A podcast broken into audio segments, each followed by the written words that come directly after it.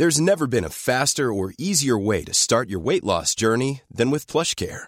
PlushCare accepts most insurance plans and gives you online access to board-certified physicians who can prescribe FDA-approved weight loss medications like Wegovy and Zepbound for those who qualify. Take charge of your health and speak with a board-certified physician about a weight loss plan that's right for you.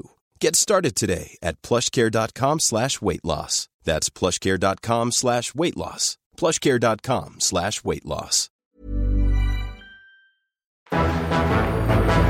It's August 16th, 1841, and another remarkable event is about to be uncovered by Arion, Rebecca, and Olly, the Retrospectors.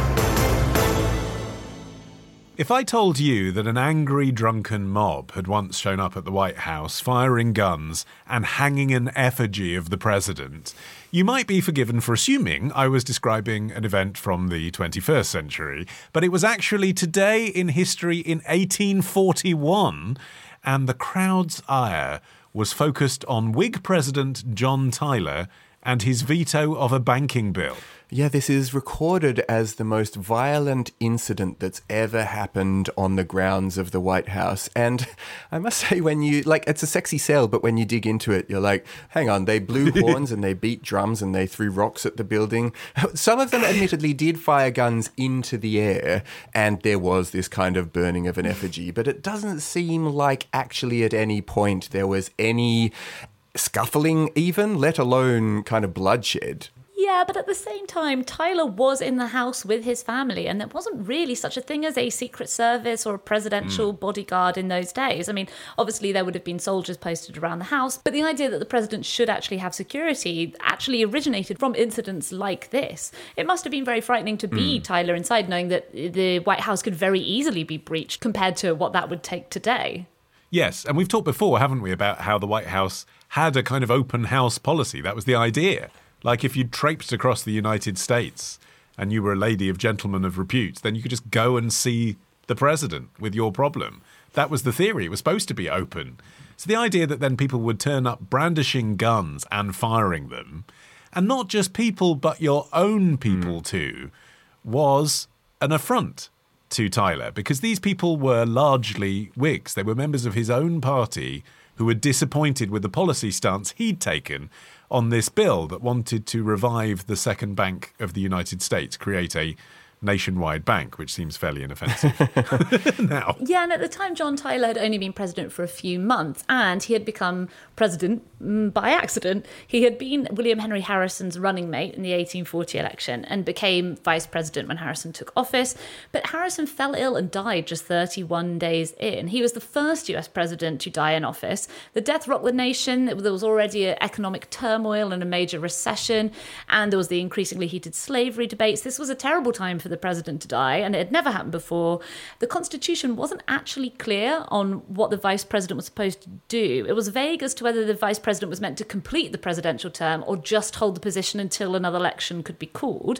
Eventually, the Chief Justice Roger Taney stated that Tyler should be sworn in as president and serve the rest of the term. Congress approved, but nonetheless, his opponents persisted in referring to him as either the acting president or his accidency. Yes, the Constitution stated that, quote, in case of the removal of the President from office or of his death, resignation, or inability to discharge the powers and duties of the said office, the same shall devolve on the Vice President. But what it didn't say is, and the Vice President would then become President.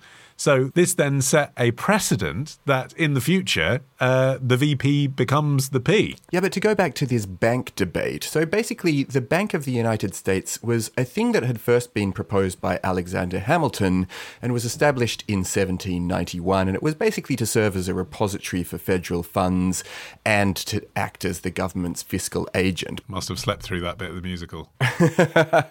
yeah, this is the boring second act. Uh, so it was always controversial because of the dominance of the mercantile over the agrarian interests. You know, some people felt that this was kind of the bank having power over the common people, but also it was viewed throughout its history, particularly at the beginning, as an overreach of federal power. And debates over the bank actually contributed to the formation of the first ever political parties in the United States, namely the Federalists, who supported the bank, and the Democratic Republicans who opposed it. So, all the way through its history, and that included it becoming defunct and then being revived as the second bank and then having its funding withdrawn, through all of this time, it was this enormously controversial thing. And for Tyler himself, one of the reasons why he was so unpopular in vetoing this bill that had reached his desk was, was because he was originally pro bank and he'd flip flopped and become anti bank once he became the president.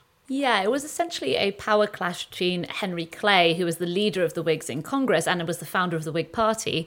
At the time, the US system of government was still quite young and many aspects weren't quite set in stone. You know, we've already talked about the vice president issue.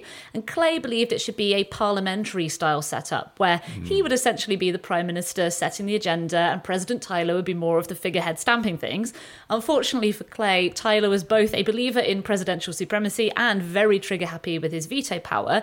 He saw the National Bank as being unconstitutional. And the whole reason that this had been allowed to happen, you know, how does a guy who doesn't believe in the Whig Party's agenda end up being the Whig Party's president was because the 1840 presidential campaign had been basically, I think, what the young people now would call just vibes. the divisions in the party were so extreme that Harrison and Tyler couldn't even put together a manifesto. They didn't run on a platform. Their platform was that the the then president Martin Van Buren. They nicknamed him Van Ruin. It was had very Trump aspects to it. They organised big boozy processions. They put out big catchy slogans. Best remembered is Tippecanoe and Tyler too. This was a campaign song that became a slogan, and it referred to Harrison's war hero status as the commander at the Battle of Tippecanoe in 1811. And, and also Tyler's there. Hey, and for all you racists, we've got a slave owner too.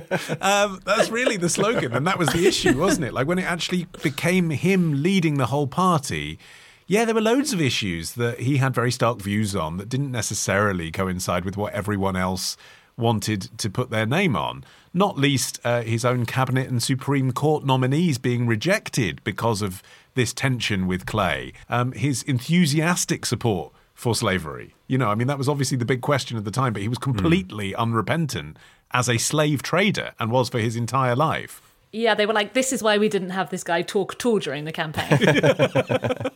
what Congress did was they tried to bring back this bill with minor modifications, and it came back to the desk of Tyler, and he just vetoed it again. Basically, they couldn't get through him. And this really is the point at which we start to see this great power that the presidency held and continues to hold, not least because it's been expanded over the years through executive orders and so on. But if they if the president can stand in the way of any bill making it actually into law, then it's an enormous power indeed.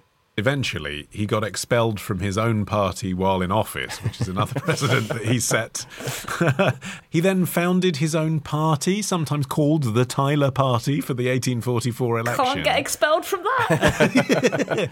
but kind of recognizing that he wouldn't win again, but running on one single policy, really, which he wanted to be his legacy, which was the annexation of Texas as a slave state on its own.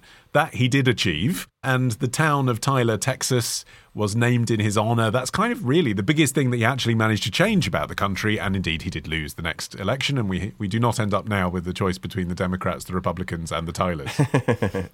I mean, one thing that certainly did change after this moment was the security at the White House, unsurprisingly. These days, if you want to turn up with your burning effigy and your, uh, and your pitchforks, you're going to have to make a booking at least 21 days in advance. And US citizens have to request access through their Congress members to go to the White House, and international visitors are pretty much screened by their local consulates. So you have to go through a lot of uh, rigmarole before you can get there. And also, if you're planning on bringing your gun along, do bear in mind that the White House actually has on its premises surface to air missile launches. So you want to make sure you're pretty well armed indeed.